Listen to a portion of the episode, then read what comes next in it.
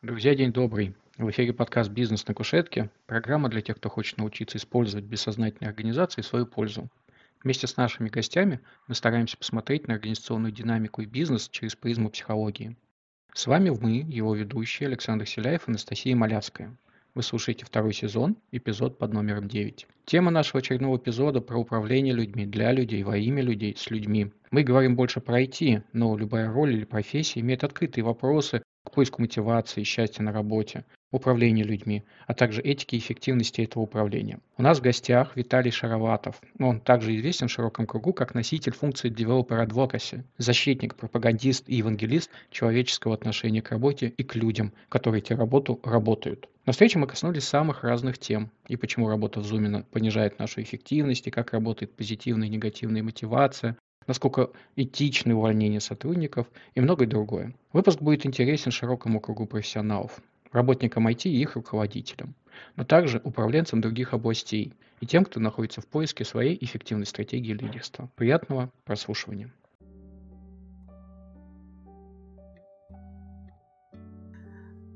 Виталий, добрый день. Рада, Приветствую. Что, что мы сегодня собрались. Друзья, день добрый, да. У нас сегодня горячая-горячая тема э, про управление людьми, для людей, во имя людей и с людьми. Mm-hmm. И хочется начать с самого первого вопроса. А вообще управлять людьми можно ли, нужно ли, этично, вообще зачем это все делать? А у меня... Да, давай немножечко сначала про себя скажу кратенько. Я двадцать два года в ай ти, из них тринадцать лет я программировал и... постоянно, постепенно перерастал в управление. Последние лет семь только управлением занимаюсь, еще обучаю руководителей, и последние полтора года занимаюсь Developer Advocacy. Так вот, отвечая на вопрос, нужно ли управлять, зачем, почему, начну с того, что мне кажется, точнее даже не кажется, я уверен, что мы собираемся в компании и команды для того, чтобы сделать мир лучше. Почему я говорю вот так? Потому что сам по себе наш продукт, если мы его собираем, строим, производим, нафиг никому не нужен, если он не делает жизнь клиента как-то проще, лучше, приятнее. То есть, несмотря на то, что большинство компаний говорят, что у них цель зарабатывания денег, и, на мой взгляд, эта цель вторична и побочна, постольку, поскольку если ты делаешь жизнь клиента, потребителя лучше, деньги он тебе принесет. Если ты не делаешь жизнь клиента лучше, то деньги он тебе будет приносить лишь до той поры, пока кто-то не найдется другой, кто делает его жизнь лучше и кайфовее, и, возможно, за меньшие деньги. Так вот, если мы ставим себе цель, как компания, делать жизнь клиента лучше, делать общество вокруг нас лучше немножко, что-то еще подобное такое хорошее, то, кажется, нам для этого не хватает обычно одного человека. Несмотря на то, что есть примеры успешных бизнесов, работающих буквально там одним-двумя человеками, большинство компаний все же собирают команды. Почему так? Ну, потому что очевидно, что команда обладает эмерджентными свойствами. То бишь, если я фронтендер, а Вася бэкендер, то по отдельности мы сможем жизнь клиента лучше сделать, предоставив ему какие-то способы решения его проблем, лишь за очень долгое время. Ну, то есть я фронтендер опытный, могу в бэкэнд погрузиться. Я в свое время писал на Java, на .дот нет, на чем-то еще. Но будет ли продуктивен мой труд? В таком случае, скорее всего, я буду просто долго этим заниматься. Таким образом, приходим мы к тому, что нам нужно собирать команды. И вот эта команда уже, как минимум одна команда, может эту самую жизнь этого самого клиента сделать лучше, предоставив ему какие-то артефакты, какие-то программы, какие-то системы, помогающие ему в решении его собственных проблем. И получается, для того, чтобы собрать эту команду, нужно что-то сделать. И вот если взять определение организационно, вообще управление людьми, управление организациями, то там первая задача в управлении – это подбор людей. То есть оказывается, получается так, что если мы хотим кому-то что-то сделать лучше в его жизни, нам нужно уметь это делать. Для того, чтобы уметь это делать, нам нужно знать много. Кажется, что один человек много совсем в голову себе не уложит, или таких людей мало, поэтому мы собираем команды. И вот мы подходим к тому, что, кажется, нам нужно управлять людьми. Нам нужно их откуда-то найти. Нам нужно их как-то заинтересовать в том, чтобы они в нашу команду влились. Нам нужно как-то сделать так, чтобы эти, эти люди не ушли через два-три месяца или полгода, или, что меня до сих пор поражает, средняя текучесть в компаниях полтора года. чтобы они через полтора года не ушли. То есть нам приходится уже что-то делать с дизайном, так называемым, нашей системы. Наша компания создает информационную систему, ну, если мы продуктовая компания, которую мы даем клиентам. Так вот, люди являются такой же частью этой информационной системы, наши люди, разработчики и другие сотрудники, как и код, как и серверы, как и прочее, прочее. И нам, получается, приходится заботиться о том, чтобы наша информационная система была хотя бы как-то стабильна. То есть, чтобы наш код работал, поставлялся клиентам, чтобы наши серверы не умирали, чтобы наши люди работали, не выгорали, не уходили. И вот, пожалуйста, мы пришли к полноценному управлению людьми, полноценному управлению информационными системами. То есть, получается, если мы хотим делать мир лучше, за, за какой-то обозримый срок его хотя бы немножечко сделать лучше, нам приходится собираться в команды. Для этого нужно управление. Вопрос этичности очень интересен. Я бы его оставил чуть, чуть на попозже, после того, как мы обсудим теории мотивации. Потому mm-hmm. что, на мой взгляд, то, как развивается теория мотивации, показывает, что неизбежно мы приходим к вопросам морали и этики в работе.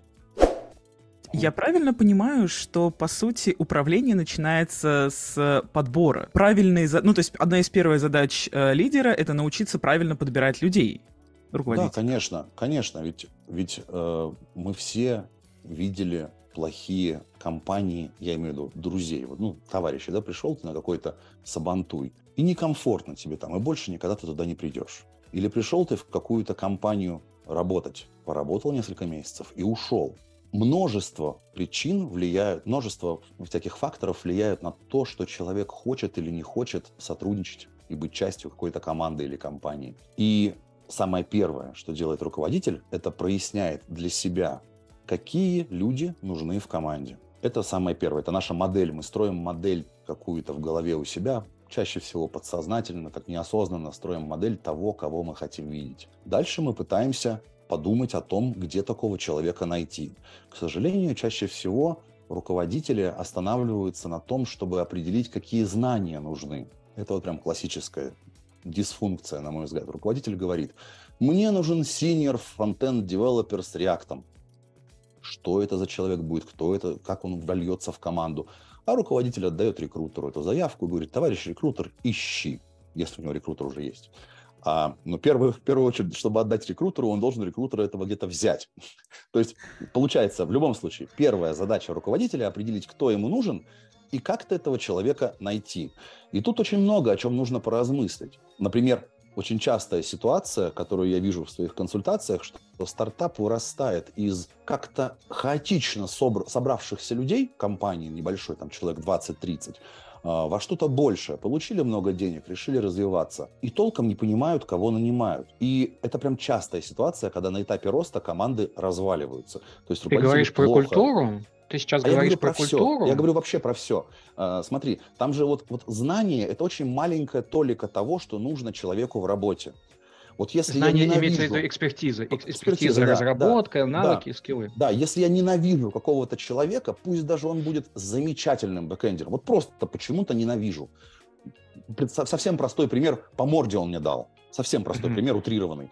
То вряд ли я захочу с ним продуктивно трудиться. Я буду себя заставлять. Но будет ли это заставление эффективным long-term? Конечно же, нет. Знание – это очень маленькая штука. Руководителю приходится подумать и о культуре. Вот есть на, на Западе очень частая вещь, такая cultural fit interview, когда пытаются понять, а вольется человек в культуру команды. Какие у него ценности, какие у него взгляды. Да. Да-да-да, множество вот этих вот вещей пытаются прояснить. Про это тоже можно отдельно поговорить. Мне кажется, это очень странная штука. Так вот, отвечая на вопрос. Действительно, первая задача – это подбор людей. Задача большая. Задачу эту чаще всего выполняют криво, на мой взгляд. По крайней мере, в той выборке компаний, с которыми я сотрудничаю, одна из первых проблем, которую я вижу, то, что люди наняты не так или не те. Получается, что первая задача – это именно найм сотрудников, а дальше, угу. вот, допустим, мы возьмем ситуацию, мы наняли нужных людей, угу. а теперь, получается, нужно этих людей как-то мотивировать. О, тут очень интересно. Теория мотивации, вообще область знаний про мотивацию и про желания, и про интересы людей огромно. Я по одной психологии интереса читал два учебника. Это всего лишь интерес. Всего лишь маленькая часть Толика. того, штолика, да, того, что побуждает нас на какую-то деятельность. Мне очень понравился термин то ли у Выготского, то ли у Леонтьева э, в их исследованиях мотивации человека, что мотив – это предмеченная потребность. Вот хочу я попить воды, у меня жажда, у меня есть потребность в воде. Это утрированный, самый простой редукционистский пример. Э, у меня появляется мотив пойти вон туда и взять бутылку воды или взять стакан воды. У меня появляется внутри мотив. То есть мотивация, как предмеченная потребность, какая бы она ни была сложная или простая, это всегда внутреннее какое-то чувство. Поэтому мне очень нравится определение мотивации. Сейчас где-то это у меня было. Одну секундочку. В организационной психологии определение мотивации очень крутое в учебнике было. Это выработка. Мотивация – один из важнейших, одна из важнейших функций менеджмента. Мотивация подразумевает собой выработку такой системы, в которой люди натуральным образом смогут хорошо помогать компании и делать хорошо клиентам. То есть мы выстраиваем такую систему и подбором людей, и отношением к ним, и прояснением ценности, которую они собираются донести клиентам. Такую систему выстраиваем, где людям в кайф, вот если совсем просто сказать, интересно, любопытно, хочется сделать хорошо для клиента. Из этого тезиса проистекает очень много. Например, вот в Agile Manifesto прописано, что м, мы хотим ценить людей больше, чем процессы и инструменты. Не-не-не, очень... там другое. Там э, мы ценим при, при равных условиях, мы ценим да, да, то, да. что слева больше, больше да. чем справа. Да-да-да, я да, и говорю, да, больше. Да. Мы ценим людей больше, чем процессы и инструменты. А, они, авторы манифеста, на мой взгляд, попытались, точнее, не попытались, а увидели примат такой, знаешь, того, что к человеку нужно отнестись хорошо, и тогда он... И, и тогда ему не, над ним не нужен будет контроль, не нужны будут дополнительные инструменты, он сам их придумает. Что я хочу сказать? Мне очень нравится в теориях мотивации, во всех современных теориях мотивации, от Маслоу э, до Герцберга и в том числе до Пинка, м, то, что они глубоко гуманистичные или гуманные, я не знаю, какое правильно здесь слово. Что говорил Маслоу, да, что вот когда он составил свой список м, факторов, влияющих на э, мотивацию человека, на внутреннюю мотивацию человека, он говорил, что в основе лежит физическая безопасность, еда, питье, ну, все, все вот это. Дальше уже идут более высокого ранга, более абстрактные мотивирующие потребности, вещи, да. потребности, да. И он говорил, что самые мощные мотивации, самую мощную мотивацию дают самого высокого уровня потребности. Там актуализация, помощь людям, ну, все, все вот это вот очень, очень, очень классно. Мне видится в разработке теории мотивации двадцатого века наконец-то уход от механистичного труда того, что делал Тейлор и Форд, когда они говорили, что человек – это лишь шестеренка, выполняющая лишь определенную функцию и получающая за это деньги. Маслоу, Герцберг, многие-многие другие, э, Врум там и многие другие, и как, как в процессуальных, так и в содержательных теориях мотивации, ученые исследовали то, что человека побуждает на крутой труд, и исследовали они это с очень глубоко прагматичной целью. Как сделать так, чтобы в управлении людьми в том числе получалось найти этот вин-вин, и людям, чтобы было хорошо, чтобы у них была потребность, чтобы у них вот эти уровни высо- высокого уровня потребности, да, закрывались в самореализации, в актуализации, всего вот этого вот. И чтобы клиентам становилось хорошо, чтобы эти люди занимались каким-то нужным делом. Этот переход к гуманной или гуманистичной парадигме мышления про людей для меня крайне знаменателен, потому что до этого, до двадцатого века, то, что было у Тейлора в его научной организации труда, это очень механистичный подход. Кнут и пряник тот самый. А можно ли провести какой-то параллель или связь с тем, что у нас все повышается больше способов автоматизации, и поэтому ценность уже больше сотрудников, не которые выполняют механистические дела или там работы, а требуется как раз вот этот креатив, который запускается на высоких уровнях, скажем так, мотивации? Это, это однозначно повлияло, раз. Но второе, что было во время Тейлора и Форда? Был массовый переход из деревни, совершенно необразованный, в город, где уже... требовался определенный уровень образованности даже для выполнения механистических вот этих вот задач. То есть люди, чем более образованные становятся, тем больше у них потребностей более высокого порядка. Чаще всего, по крайней мере, так происходит. Ведь что такое потребность вовсе? Вот давай возьмем совсем-совсем, опять же, редукционистский пример. Часы Rolex. Я знаю, у меня есть один товарищ, который взял в кредит себе часы Rolex. У него появилась потребность на часы Rolex. Как она появилась? Если бы он не знал, что существуют такие часы, он бы никогда эту потребность бы не ощутил в себе. То есть наши потребности, в том числе в улучшении мира вокруг, в каком-то альтруистическом поведении, появляются тогда, когда ну, нам хотя бы безопасно жить, да, что хотя бы у нас есть какая-то еда. То есть ты правильно, абсолютно, на мой взгляд, сказала, что автоматизация помогла нам уйти на чуть более высокий уровень абстракции в работе. Мы можем уже не задачи решать, а проблемы. Задачу [S2] Mm-hmm. [S1] Решит робот. А вот нужна креативность, правильно. Соответственно, человек, над которым стоит надсмотрщик с кнутом или даже пряником, уже не так эффективен в решении проблем. Столько было интересных исследований. Я вот в очередной раз перечитывал Пинка. Были эксперименты, проведенные с решением Candle Problem. Есть такая проблема, известная в, в, в теории решения задач. Это проблема свечи. Людям дается свеча, коробок спичек и кнопка, по-моему. И говорят им, сделайте так, чтобы свеча стояла над столом и не капала на стол. Так вот, задача минимально креативная. Там можно быстро найти решение. И в этом исследовании психологическом было выяснено, что было три группы. В одной не было financial incentive, то есть не поощряли никак решение проблемы быстро. Второй небольшой financial incentive, и в третьей большой financial incentive.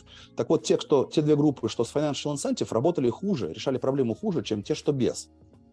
Почему так? Ведь, казалось бы, хочется эти сто баксов домой унести за решение проблемы. Однако, когда для нас деньги становятся ценностью, большой ценностью, мы фокусируемся на них. Мы все время начинаем подспудно думать, блин, а если я не получу их? Надо по-другому, надо побыстрее. Мы фокусируемся на достижении инсен... вот этого инсентива, а не на том, чтобы решить хорошо проблему. Вот что мне очень понял. понравилось, сейчас я быстро скажу, очень у Герцберга понравилось.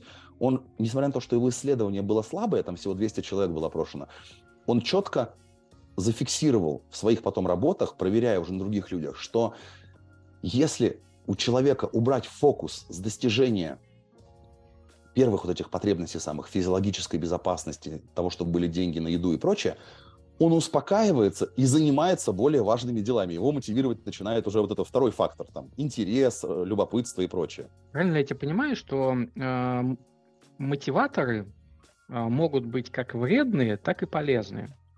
И ты считаешь, да. по, и ты считаешь полезными как раз э, те, которые нивелируют тревожность. То есть, если у человека будет отсутствовать тревожность на уровне каких-то потребностей, на уровне какого-то давления сверху, он начнет работать эффективнее. Да, у меня именно такое, э, и, такое мнение, и более того, про него очень много и у Деминга, и у Акова, много, много у кого, кто занимался теорией систем или теорией ограничений, про это тоже написано. А, ведь что такое наше мышление? У нас когнитивная нагрузка может быть выдержана в день лишь определенная. Мы... Знаешь, есть исследование, называется choice paralysis, по-моему, так, что когда мы делаем какой-то выбор в течение дня, мы уже немножечко нашу энергию тратим, уже немножечко этот выбор из нас, это как... Уходит, как, ну, как... Топливо у... забрало, да, мысли топлива у Дорофеева. Да-да-да, да. И получается, что если я с утра думаю, а будет ли у меня вечером деньги на то, чтобы покормить семью, у меня про это будет забота изрядно. То есть мне, вот твой, то, что ты сказал, мне очень близко. Я считаю, что стимуляция, вот в терминах психологии это называется стимуляция, да, когда мы стимулируем человека деньгами, отпуском, премией, еще чем-то, она менее эффективна с точки зрения сохранения в человеке достаточного количества энергии на решение проблем, чем если мы это все убрали в сторону, просто сказали, дружище, на еду, питье, ну, условно, там, десятка у тебя будет. Тысяч долларов или пятерка тысяч долларов, чего-то. Какой, какая-то вот у тебя сумма точно будет, ты точно не волнуйся про это, спокойно работай. И дальше уже мы, как менеджеры, выстраиваем ограничения. Вот очень частый аргумент, что что будет, если человека не стимулировать? Точнее, не аргумент, а вопрос. Они начнут заниматься ерундой любой. Я говорю, нет, если мы с человеком выстроили нормальные взаимоотношения, и мы ему говорим, смотри, у нас сейчас...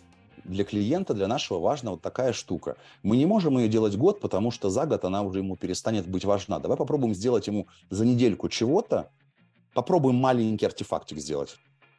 Покажем ему этот артефактик. Если ему это в кайф, пошли дальше. То есть ограничения всегда могут помогать. Это как, знаешь, как классическая инженерная работа. Посмотреть, если на ТРИЗ. ТРИЗ – это же попытка что-то решить креативно в условиях жутких ограничений. Инженерная работа – это тоже такая же штука. У нас есть строительство моста, Нам нужно бюджет небольшой. Ну, зачем нам строить с огромным бюджетом, если мы можем с маленьким? Но нужно, чтобы этот мост вынес столько-то тонн. Мы дали эти ограничения и сказали инженерам, придумывайте. И если у инженеров хватает денег на то, чтобы нормально существовать, скорее всего, придумают они лучше, чем если у них денег не хватает. А mm-hmm. если мы говорим вот про этику, да, управления, могут mm-hmm. ли быть какие-то неэтичные вот методы управления? А, да, вот смотри, вопрос этики для меня напрямую связан с эффективностью управления. Что такое эффективность управления для меня? Вот я говорил вначале, что мы выстраиваем информационные системы из людей, компьютеров и кода, которые производятся людьми. Так вот, на мой взгляд, эффективное управление – это такой комплекс работ, который подразумевает, что эта информационная система будет жить долго. Долго – это очень абстрактное понятие. Но, тем не менее, если мы вспомним нашу цель, что мы хотим делать клиентам жизнь лучше, то, ну вот выпустили мы ноутбук, а потом через год закрылись. А у клиента, клиенты уже купили ноутбуки и хотят гарантийное обслуживание получать. Хорошо ли мы им сделали? Плохо мы им сделали. То есть, если мы выпускаем какой-то продукт или подпис, подписочный продукт, software as a service, кажется, что те люди, которым мы предоставили этот продукт, захотят им дальше пользоваться. А у них будут обновления операционных систем, у них будет обновление мира вокруг, ну, в общем, всякое будет происходить. И нам нужно существовать долго. То есть продукт, особенно подписочный, он существует чаще всего долго. Даже любой ноутбук, вот у Apple гарантия сколько там, пять лет? Ну, тут большая какая-то гарантия. То есть мы на протяжении этого срока должны существовать. Для того, чтобы существовать, нам нужно, чтобы эти люди у нас были. Эти же люди, которые произвели продукт. И про это тоже множество очень исследований, исследований таких, которые говорят, что э, уход каждого человека ухудшает качество. Уход каждого человека из команды ухудшает качество, потому что знания все равно, институциональные знания, которые человек получил о мире, о контексте, о продукте, об информационной системе, они очень важны, и они никогда не могут быть полностью выражены в документации. Они всегда отчасти в голове. Так вот, если мы посмотрим с точки зрения эффективности системы нашей, окажется, что нам нужно, чтобы люди жили долго в нашей компании. Чтобы жили люди долго в нашей компании, нам нужно с ними быть хоть как-то этичными. Потому что люди замечательно понимают, когда что-то плохо, когда к ним плохо относятся. Вот пример. Маск недавно начал увольнять людей. Этично ли это было? На мой взгляд, нет. Ты имеешь в виду, когда он пришел в Твиттер, да, и да, в итоге да, да, да. там большое количество людей было да. уволено от топов ну, до да. инженеров. Да, на мой взгляд, это было сделано крайне неэтично, и люди, это, у людей появилось чувство несправедливости. Когда у людей появляется чувство несправедливости, вряд ли они сохранят столь же большую лояльность и столь же серьезную мотивацию трудиться на благо этой компании. Соответственно, если руководитель хочет, чтобы его информационная система жила долго, ему придется подумать о том, воспринимают ли его поведение этичным и справедливым люди. Он, пример был Иксолы, да, когда Шурик за бигдату уволил людей. После этого Иксоле пришлось серьезно задрать планку зарплат в вилках своих. Серьезно пришлось задрать, чтобы хоть как-то завлечь кого-то. И до сих пор каждый раз, когда Иксола что-то говорит, нет-нет, да в любом чате кто-нибудь, да что-нибудь в ответ скажет. А вы, мол, бигдату-то уволили уже свою или что-нибудь еще? То есть вот это вот вопрос этики, этот вопрос этики, на мой взгляд, для руководителя прежде всего важен. А еще он очень важен, потому что руководитель, возвращаясь к теме руководитель или лидер, руководитель, на мой взгляд, эффективен, когда он лидер, еще более эффективен, когда он лидер. А что такое лидер? Это во многом ролевая модель. Если человек обманывает сотрудников, если человек не сдерживает обещания, если человек ведет иным образом себя каким-то неэтичным, неэтично, то вряд ли люди будут считать его лидером, по крайней мере, в интеллектуальном труде. Вопрос. Ты сейчас затронул этичность, неэтичность. Мы сейчас наблюдаем mm. в мире тотальное повальное увольнение людей. Тысячами, да. десятками тысяч, mm-hmm. из айтишки в том числе, mm-hmm. увольняют людей. Насколько это этично в твоем понимании и к чему это приведет в будущем?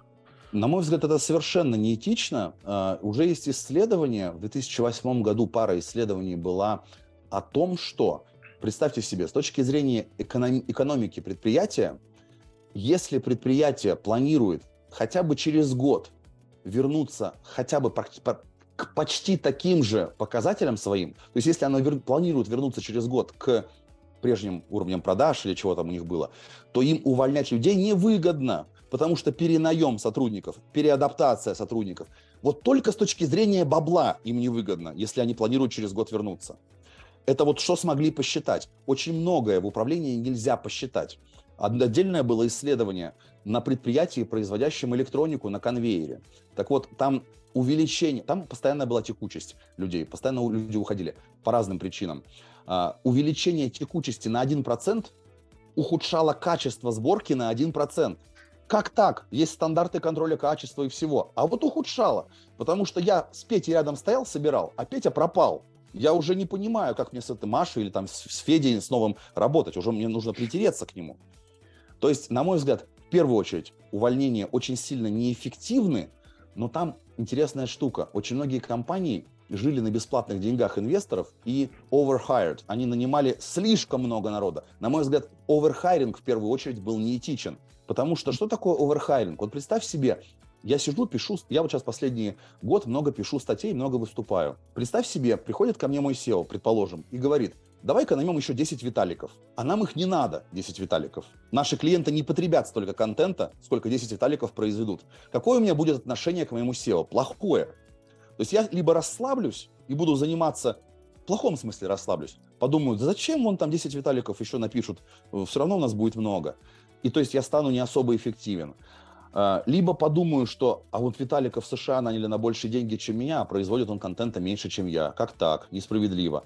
Короче, на мой взгляд, в первую очередь неэффективен оверхайринг, но, к сожалению, оверхайринг был нужен под поднятие инвесторских денег. Очень часто инвесторы говорят: мы вам дадим бабла, если вы хэдкаунт увеличите втрое. То есть это такой прям порочный-порочный круг. Посмотрите на Apple. Apple-то не сокращает людей. Apple пока. До сих пор не сократила. Да, до сих пор ну, не пока. сократила людей. Ну, как минимум, вот это, этот период копирование стратегии сокращения друг у друга, которые множество компаний сделали, даже прибыльные. Вон Microsoft байбеки сделал на сколько-то миллиардов, при этом сокращает людей. Короче, вот эта ситуация уже выглядит совершенно неэтичной. Смотрите, что происходит в Microsoft. Они выкупают акции на сорок ярдов и при этом увольняют людей. Ну не выкупали бы, не надо было бы увольнять. Каждый сотрудник, работающий, начнет бояться. Что следующий а будет он. Следующий? Да. Ты сейчас говоришь про конфликты управления людьми и достижение бизнес-результатом. То да. есть э, в основе, ну, как бы тут все перемешано. Это есть да. и этичность э, из того, что мы, э, как это, нанимали больше, чем угу. необходимо было. Сейчас пошел отток, соответственно, нам нужно избавляться от балласта, от людей, угу. которые э, делают даже то, что бизнесу не нужно. Угу. А есть еще какие-нибудь примеры, когда бизнес-конфликты, о, э, бизнес-результаты конфликтуют с темами управления? А, например... Сам, самый простой пример. Смотри, давай начнем с, с этики компании. Вот для меня компания является приемлемым кандидатом для того, чтобы я в ней поработал, тогда, когда я вижу, что она действительно пытается мир сделать лучше. Если эта компания занимается микрокредитованием, гэмблингом или чем-то еще, для меня лично она неэтична. То есть лично для меня, если бы я узнал, что мой сео, помимо работы в компании Qase, еще открыл компанию по гэмблингу с микрокредитами и там еще, еще с чем-нибудь, я бы посчитал его поступок неэтичным. Также я бы посчитал его поступок неэтичным, если бы он кого-то начал, ну, как примеры Влаев, кого-то начал увольнять, не предоставив заранее прозрачности полной, что компании плохо, предположим, стало, да, и что нужно что-то придумывать. Не вовлек, не, не, при этом он не вовлек всех в обсуждение, а что делать, а single-heartedly такой раз и решил, вот этих я увольняю. То есть, на мой взгляд, много бывает каких-то поступков менеджмента, которые людьми воспримутся неизбежно как неэтичны. И тут вопрос этики очень глубоко связан с вопросом понимания справедливости. Это очень забавная штука, что мы этику и справедливость каждый воспринимаем по-своему. Нет какой-то универсальной этики. Вот для меня упрощенный категорический императив Канта работает. Я, вот если в категорическом императиве Канта сказано, что поступай так, как хотел бы, чтобы было максимой для всех, чтобы все друг другом поступали, у меня гораздо проще. Я говорю, поступ... я поступаю так, как я хочу, чтобы к моей пожилой маме относились. Вот к ней бы поступали. Если я вижу, что через этот, этот фильтр этический проходит мой поступок, замечательно. Если я вижу, что нет, что я с кем-то повел себя не так, как я хотел бы, чтобы с моей мамой повели, наверное, какая-то фигня. Но это, это лично, лично мой примитивнейший абсолютно фильтр э, этический, по которому э, поступаю я. Есть люди с другой э, философской позиции, у которых этика разная. Но в работе, что интересно, у нас есть какие-то общие, кажется, что есть какие-то общие ощущения того, что является неэтическим, неэтичным. Вот увольнение в один день, мне кажется, даже в Америке, даже с их at-will employment будет казаться неэтичным людям. Просто потому что, ну что, ты вчера меня хвалил, я делал тебе полезное, а сегодня я тебе не нужен. Если говорить, то есть мы проговорили про этические, скажем так, ошибки руководства. Угу. Какие еще есть типичные ошибки? Может быть, не только в плане этики, но и да. там микроменеджмента, вот на да, твой да, взгляд. Да, я сейчас как раз угу. приду к микроменеджменту через доверие. На мой взгляд, следующей категорией проблемной является доверие. Каждая первая вакансия пишет, в ней написано в каждой первой, что у нас доверительная, дружелюбная атмосфера. Потом мы приходим на работу, и нам ставят кей пи ай. Или потом мы приходим на работу, и нам говорят, что... Вот недавно было в чате джунов. Менеджер сказал джуну, первые два месяца ты вообще не окупаешься, мы на тебя деньги тратим. А потом, может быть, если ты войдешь в курс дела, ты начнешь приносить прибыль. И множество-множество таких вещей. Или, например, руководитель говорит, сейчас мы тебе не повысим зарплату, но через полгода повысим. Я из Mail.ru так ушел. Мне менеджер пообещал повышение зарплаты через полгода. А через полгода сказал, что бюджета нет. А я говорю, ну, ты же обещал. Где зачем деньги, Зин? Да, зачем ты нарушаешь мое доверие? Я же полгода вкалывал, как мы договаривались, а где твоя часть выполнения договора? Нет ее. Ну, значит, до свидания, пойду в Баду работать.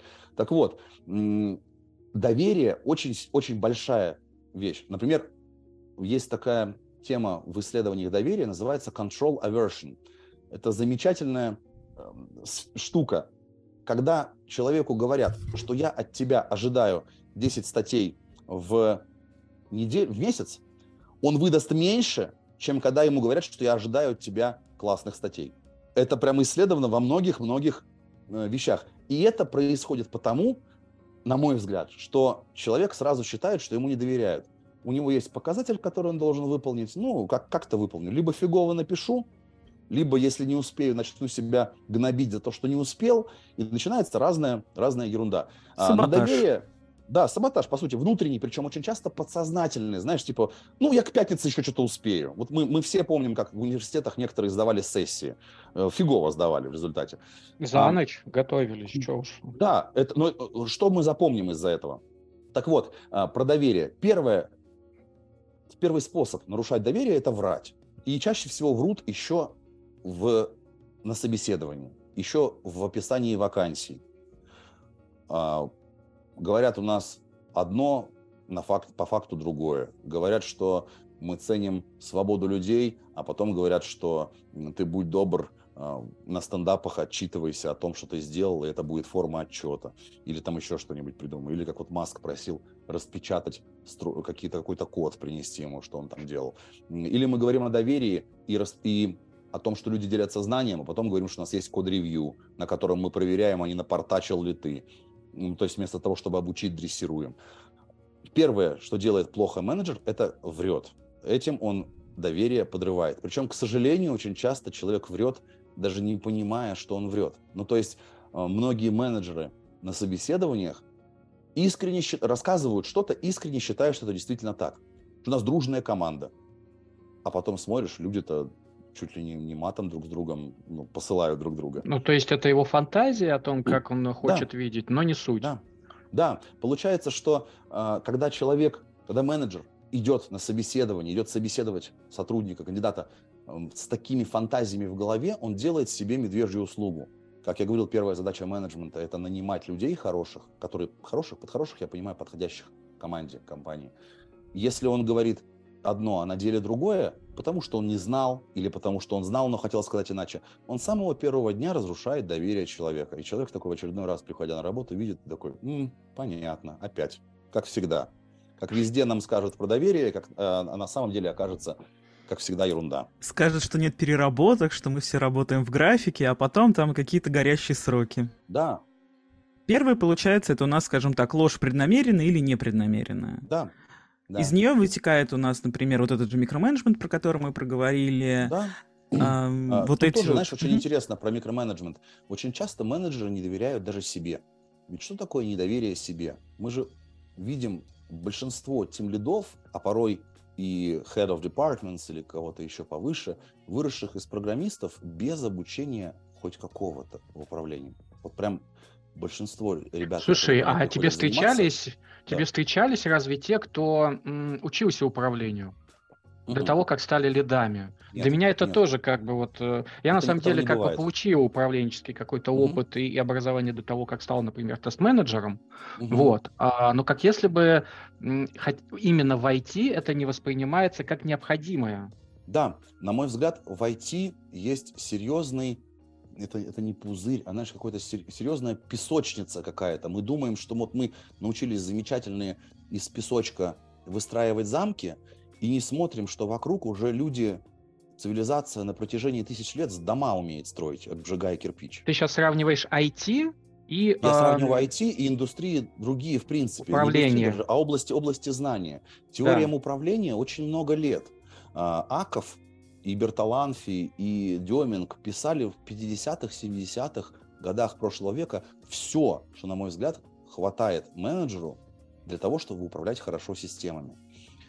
Теория мотивации, все эти организационная психология хорошо развилась в семидесятых, восьмидесятых годах. пятьдесят лет почти прошло.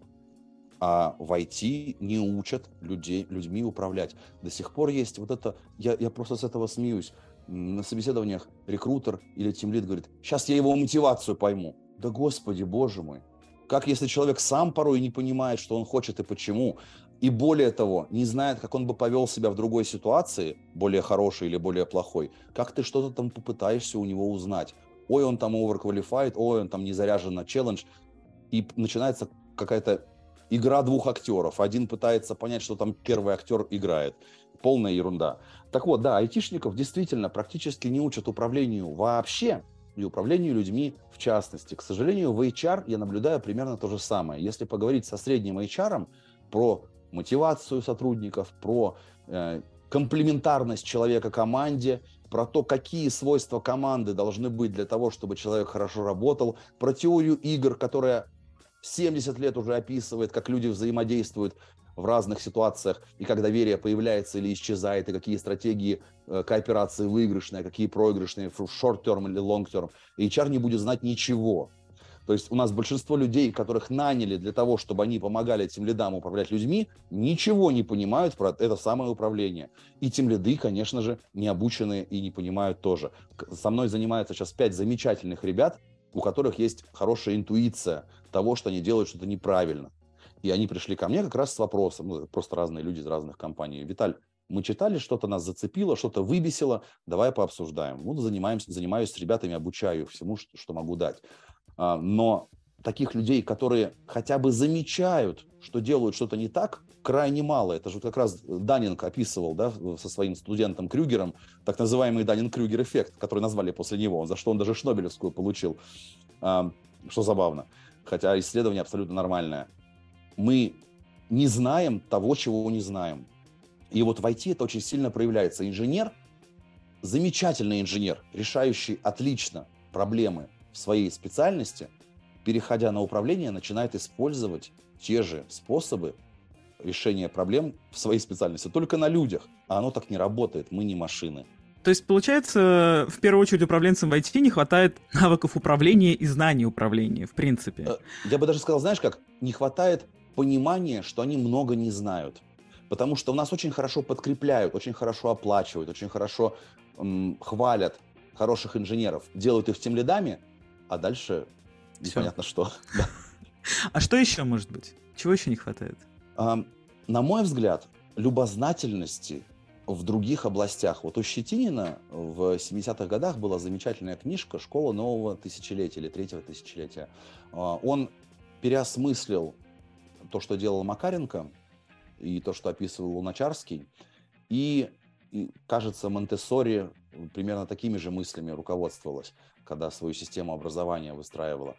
Так вот, Щетинин говорил, что и доказывал, что максимальное разнообразие дает возможность решать хорошо креативные проблемы, а проблемы с людьми чаще всего сложны. И знание и понимание, как работать с людьми, оно тоже сложное. Так вот, я бы советовал тимлидам ходить в театры, ходить в музеи, читать мифы Древней Греции, просто освобождать себе пару дней в неделю на то, чтобы изучать все то, что наша цивилизация уже, чем уже наслаждается тысячи лет. Потому что именно вот эта широта знаний позволяет, с другой стороны, посмотреть на что-то, позволяет понять, как многое ты не знаешь. Я вот вчера краски смешивал для того, чтобы кожу покрасить, урезы кожи покрасить. Открыл лекцию по теории колористики, увидел там сто часов и такой: нифига, еще одна кроличья нора, которую я не знаю, как круто. И вот это любопытство и любознательность, на мой взгляд, должна противостоять вечной нашей забитости. У нас вот это вот недоверие, которое есть от топовых менеджеров до, до всех вниз, через, выражено через о кей ар, кей пи ай и прочие дурдомы, и прочие перформанс-ревью, а, при, приводит к тому, что тимлиды вечно задолбаны. Я не знаю ни одного тимлида, который спокойно трудится. Ни одного. У всех по, по семь часов в день созвонов, а потом еще код попиши. О, а, да. и, и эти люди не имеют возможности даже сесть, выдохнуть. Фейнман кому-то из своих говорил, когда видел его расписание: а когда же ты думаешь, дорогой друг студент? У тебя же одна учеба. Когда ты думать-то сидишь, думаешь, сидишь, или гуляешь, думаешь. Некогда. И вот это выделить время себе на подумать очень важно. Я вот в какой-то момент времени решил, что а, у меня будет день в неделю на то, чтобы читать книги. Я договорился со своим руководителем, что для него это норм. Ну, и он видит практический смысл в этом, что я статьи хорошие пишу. Ну, как бы, если бы я не читал книги, наверное, я бы мало писал статей. Мне кажется, каждому тимлиду стоит подумать примерно про это. Счастлив ли он работать? Хочет ли он так всю жизнь работать? Или, может, что-то поменять надо? Потому что способов поменять что-то полно. Пойти к ментору, пойти к коучу, он тебе посоветует, начать читать Акова, начать смотреть лекции Акова, начать Деминга читать. Много чего можно почитать. Теорию управления почитать, теорию мотивации разные поисследовать. Но для Время этого надо. Ему нужно перестать работать. Нет, на митингах сидеть семь часов. Да, да, да. Перестать да, да. микроменеджить. Да, я вот сейчас исследовал, новая штука такая появляется в научном мире, так называемый Zoom fatigue. Оказывается, что нас, наш мозг не очень-то справляется хорошо с видеосозвонами, хуже, чем со встречами личными. Что ты имеешь в виду? Вот от того, что мы сейчас с вами созваниваемся в Zoom, а не сидим в одной комнате, наша эффективность чуть ниже. То есть мы устаем да. быстрее. Зум-фатига – это реально серьезная проблема. Первое – это то, что когда мы сидим в комнате, у нас же есть два вида зрения – фокальное и периферийное. Так вот, когда мы сидим в комнате, мы подсознательно сканируем вокруг себя все на предмет опасности. Но это наша древняя абсолютно штука. У нас периферийное зрение хорошо работает на движение, задетектить его, или на что-то резкое. А потом мы поворачиваем голову и смотрим, это тигр, лев или птичка. Нужно ли нам бежать или, или что-то еще делать. Периферийное зрение занимает, тратит очень мало энергии. Оно такое, фоновое, работает хорошо. В комнате, когда мы, вот мы с вами вдвоем сидим, я посмотрю на вас, Анастасия, на вас, Александр, буду головой двигать, и мое, мое фокусное зрение будет работать, фокальное зрение будет работать хорошо, тратя энергию лишь на одного человека. Когда мы сидим в зуме, мы смотрим на всех сразу, и мы смотрим и сканируем их области вокруг них нашим фокальным зрением, тратя очень много энергии, а наше периферийное смотрит вокруг, то есть мы тратим больше энергии глазами. Потом, если у нас начинается, известная тоже штука, если начинается плохой интернет, появляется плохой интернет, начинается аудио, видео, рассинхрон, для нашего мозга это огромная когнитивная нагрузка, потому что мы в жизни никогда этого не видели. Там прям много факторов, я скину статью, ага. почитать, очень интересно. Microsoft пришел к выводу, что встреча не должна быть в среднем больше тридцать-сорок минут, иначе надо делать перерыв, и не больше двух часов встреч в день. А я смотрю на своих тимлидов, у них по пять часов созвонов в день. Не мудрено, что обучаться после этого они плохо могут. Конечно, устают, потому что... Я предлагаю тогда двигаться к нашим завершающим рубрикам. Супер. И у нас первый вопрос, он такого личного формата. Mm. Почему эта тема для вас важна? Вот о которой мы сегодня говорили. Ох, я... Вы знаете, у меня был один раз опыт, что я поехал в детдом для того, чтобы помочь детдому. И больше я никогда туда не смог приехать, потому что глаза детей было очень трудно видеть, которые рассчитывали, что за ними приедут, а не просто привезут что-то. А, такая же штука у меня была, я все детство котов спасал а, в своем городе родном, и я не знаю, почему я таким вырос, но мне хочется, чтобы вокруг меня мир лучше становился. Я хочу, чтобы когда я сдохну, чтобы мир сильно лучше стал, то есть за это время, которое у меня есть, чтобы мир хоть как-то изменился. И я вижу, что если я только своей работой занимаюсь, то мир меньше поменяется, чем если я помогаю и другим. Мне это очень понравилось в две тысячи восьмом году, когда я первую свою команду собрал. Я видел, что на глазах ребят и одной девочки, у меня команда небольшая была, четыре человека, появляется ощущение радости, когда они что-то сделали крутое, я их похвалил. Я видел, что они развиваются в плане технологического знания, навыков своих. Я видел, что компании хорошо становятся. Я видел, что клиенты этой компании говорили, у вас очень удобный сайт, очень прикольная система в лондонском офисе, все круто. И мне это дало ощущение в тот момент подсознательное, а потом я уже порефлексировал, что это для меня важно, что я людям делаю лучше.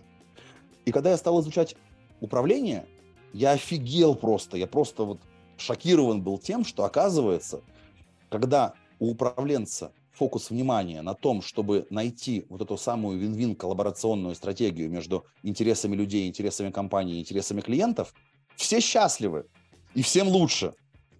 Мне нравится, когда ко мне после выступления какого-то приходят люди и спрашивают, а как к вам в компанию попасть работать? Мне, у меня вот на TeamLead-конфе такое большое было обсуждение, несколько человек пытались ко мне прийти работать.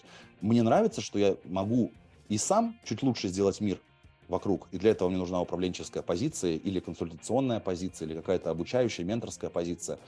И что потом мои ученики, мои коллеги, мои товарищи тоже заряжаются этим пониманием и этой, этим чувством. И постараются сделать мир лучше. Я хочу, чтобы не было грустных детей в тех домах. И замученных тимлидов в компаниях. Да. Мы сегодня очень много проговорили про вообще форматы управления и так далее. Да. И вот для наших слушателей, да, конкретно возьмем такой срез mm-hmm. управленцев, да, менеджеров. Mm-hmm. Вот это все понятно, а дело-то что? Вот что им, собственно, мы можем порекомендовать теперь? Вот Усамап. Я рекомендую почитать замечательнейшую книгу Акова «His Best Writings on Management». Я скину ссылку на нее. Я ее четвертый раз, ребята, перечитываю. Я довольно-таки опытный руководитель. Я ее перечитываю четвертый раз, и каждый раз я такой, ах, нифига себе, вот это да. Я еще этого не допонял. Я ее изучаю. Это моя настольная книга вместе с Бертраном Расселом «История западной философии». Вот две вещи, которые мне дают. Каждый раз, когда загляну в страницу, прочитаю, очередной какой-то инсайт или очередное переосмысление чего-то. Это источники информации. Вот Аков – это замечательный источник информации. Чтобы информация превратилась в знание, нужно ее использовать. И здесь много может быть советов. Совет от того, что я давал этический такой или какой-то личный. Подумайте, счастливы ли вы и счастливы ли ваши ребята вокруг. И если они счастливы, хорошо ли вам от того, что они несчастливы на самом деле внутри. Я не верю на самом деле прям в злых людей. Я верю в замученных, уставших людей, которых бьют сверху по башке менеджеры выше. Но мы можем что-то все равно менять вокруг. Даже в какой-нибудь очень красной в кавычках компании все равно что-то можно начинать делать. У меня был один опыт. Мальчик сделал... Их очень сильно сроками мучили сверху, требованием сроки соблюдать. Он убрал оценивание сроков в команде, которое всегда вызывало большое напряжение, заменил его канбановским статистическим прогнозированием. И уровень ошибок и уровень факапов стал сильно меньше. И ребята его перестали оценивать. И, и менеджеры сверху, которые сильно били его по башке, перестали их бить по башке всех. То есть можно всегда найти способ что-то улучшить у себя. Да, на своем уровне. Это совет такой этический. А практический – находить время. Вот я для себя, если вижу, что у меня мало времени, я знаю, что я что-то делаю не так. Вот что-то делаю не так.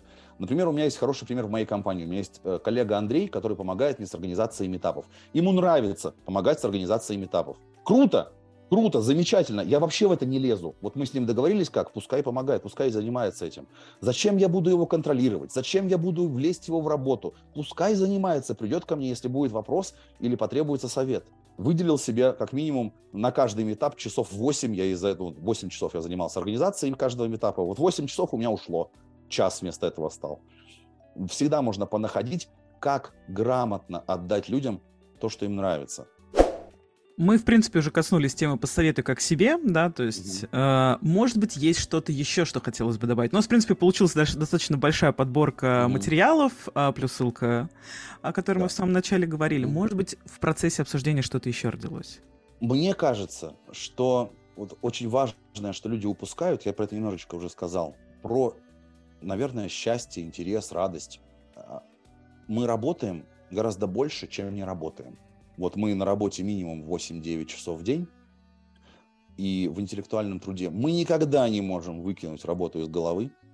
Каждому известна ситуация, когда ложишься спать и думаешь, а ничего ли не забыл, а все ли успел, а нет ли чего-то. Мы всегда работаем практически.